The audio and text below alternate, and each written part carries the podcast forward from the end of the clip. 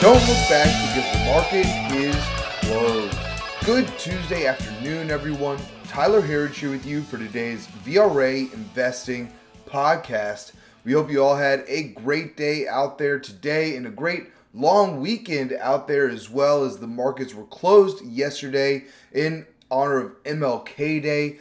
Uh, so after the long weekend, our markets looked a little sluggish today. Uh, our major indexes opened lower this morning. Uh, but there were some bright spots out there today as well that we'll cover in today's podcast. Namely, our markets did try to rally to get into positive territory. Uh, we saw it especially in the tech sector today. And I was going to wait a little bit, but talking about the tech sector, we also saw some all-time highs today. The semiconductors finishing at a all-time high, as well as a few individual names as well that we'll cover here today. So not a pretty day for our major indexes, but still some bright spots under the surface there. Then also of note, this week earnings continuing to come in here this morning. We had Goldman Sachs, Morgan Stanley, and PNC. A few more after the close today. And then throughout the week, we've got mostly uh, more of the financials here kicking off Q4 earnings, some insurance names as well. But next week is when the real fun begins here as we start to get some of the big tech names as well. Like next Tuesday, we'll get Netflix, Verizon, some uh, healthcare names as well, a few more financials. Uh, and then on Wednesday next week, we'll have Tesla. And later in the week, Intel, American Express, and many other big names. So stay tuned. We'll be reporting on those here. Uh, we do expect to get good numbers from Q4 earnings. So stay tuned. Again, we'll be reporting on all of that here.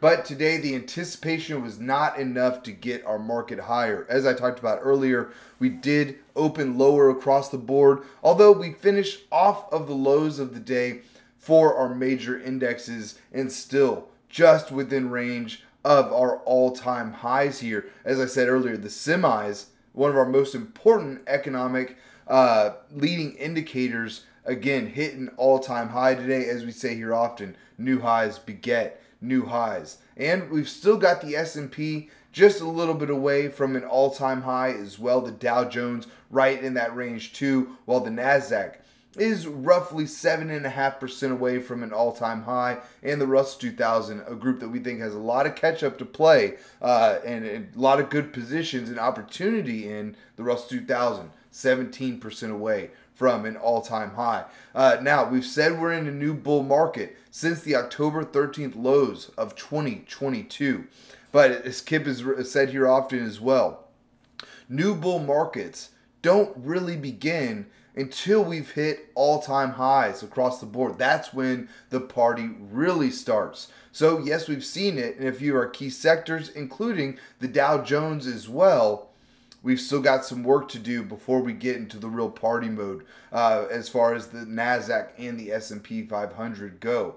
Uh, we see that as very bullish, and as the, as the market really giving us a gift here uh, to continue to buy below those all-time highs. Uh, that's what we're using this as. That's what we'll continue to do. Much of what we did in 2023 revolved around buying the dip. We don't think anything has changed here for 2024. That said, let's take a look at our market action on the day to day. NASDAQ was our leader on the day, if you want to call it that. Still down just under two tenths of 1% to 14,944. But as I mentioned earlier, I'll say it one more time here semiconductors, all time high today. And this morning, right out the gate, led the way higher as well. Uh, we were positive in the semis after the open. Tech tried to go positive just about an hour into the day. Into the day, those were the highs of the day, but the semis still managed to fin- finish up right just about 1.6%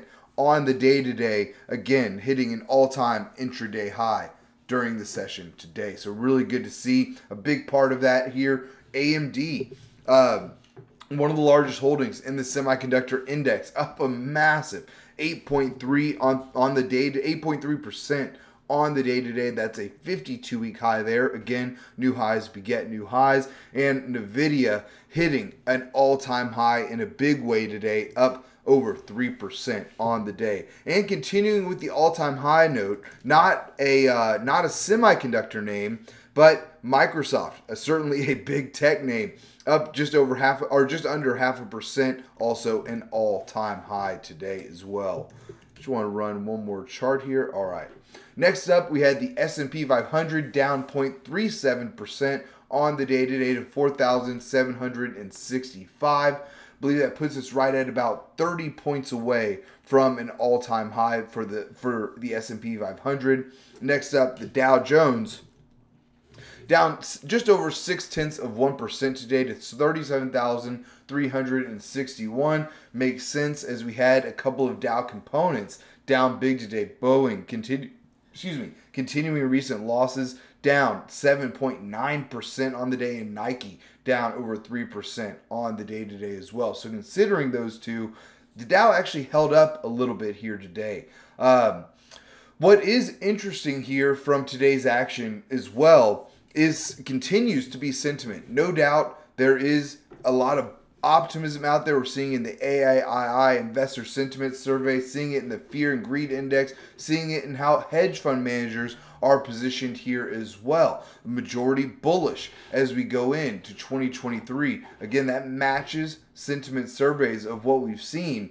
But already early here, it seems like we're seeing a lot of bulls who are throwing in the towel. And a big indication of that is that for the first two weeks of 2024 now, money market funds have seen an inflow of $182 billion. That is the biggest two week inflow ever recorded to start a year, yet another uh, high from money market funds as well. Now, with over $7 trillion sitting in money market accounts, we continue to look at that as nothing but bullish. Now, some people might look at it and see people pulling money out of the market. We'll take a longer term view here because that money in money market accounts is performing pretty well, but undoubtedly underperformed the market in 2023. We expect that to be the case here again in 2024. So, as these investors continue to see their money market fund accounts underperforming the broad market,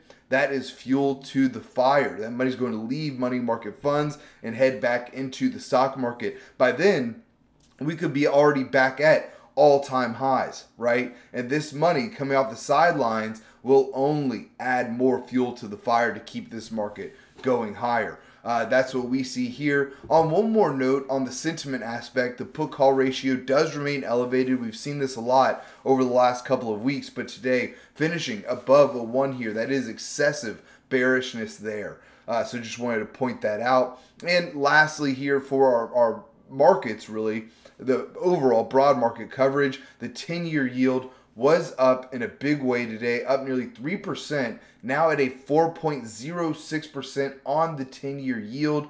That is still below its high from the year, which was hit on January 5th.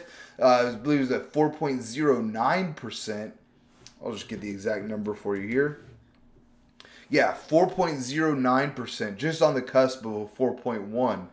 Um, so ideally, we'd like you to see see it stay below those numbers there. Now we aren't at extreme overbought territory here or anything. Uh, so if we didn't, you know, wouldn't be a huge shock. But that does not change anything about our medium to long term view here on the 10 year yield. Our our view here is that yields will continue to trickle lower. We're targeting a 10 year yield at or below a 2.5% by the end of next year, so the end of 2025, which would mean, from our point of view, that we're hopefully looking at a soft landing. No recession, no six rate cuts this year, right?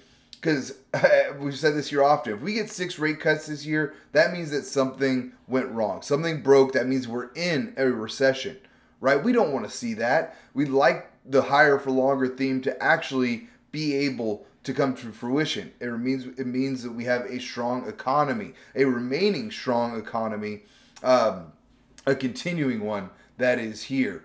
Uh, so we've been saying that for some time. You don't want to see that many rate cuts this year, but our overall target is for a continued move lower in yields. We'd like to just see it be a controlled move lower.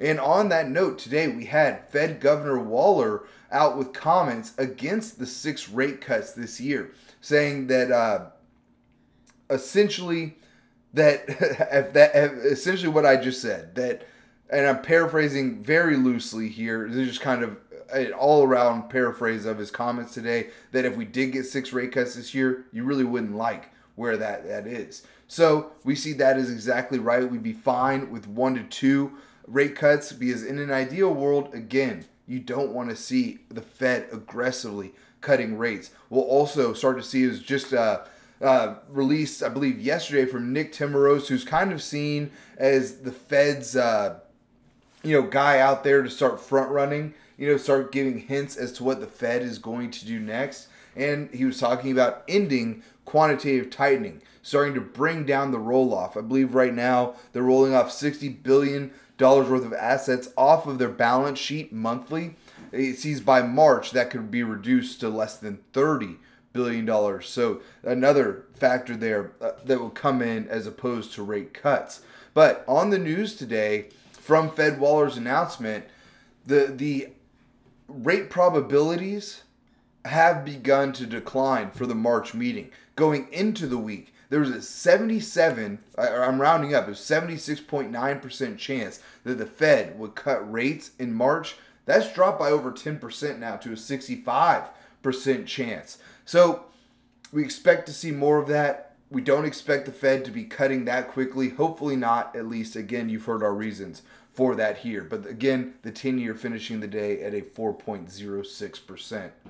Next up here, looking at our internals on the day, we did get weak numbers to start off the week. Declining stocks beating out advancing stocks just over three and a half to one negative on the NYSE, just under three to one negative on the NASDAQ. 52 week highs and lows managed to come in just barely negative for the NYSE, although over 2 to 1 negative on the Nasdaq today. And lastly here, volume was interesting. Maybe maybe it both our bright spot and our low spot on the day from this one indicator as the NYSE came in with roughly 87% downside volume today.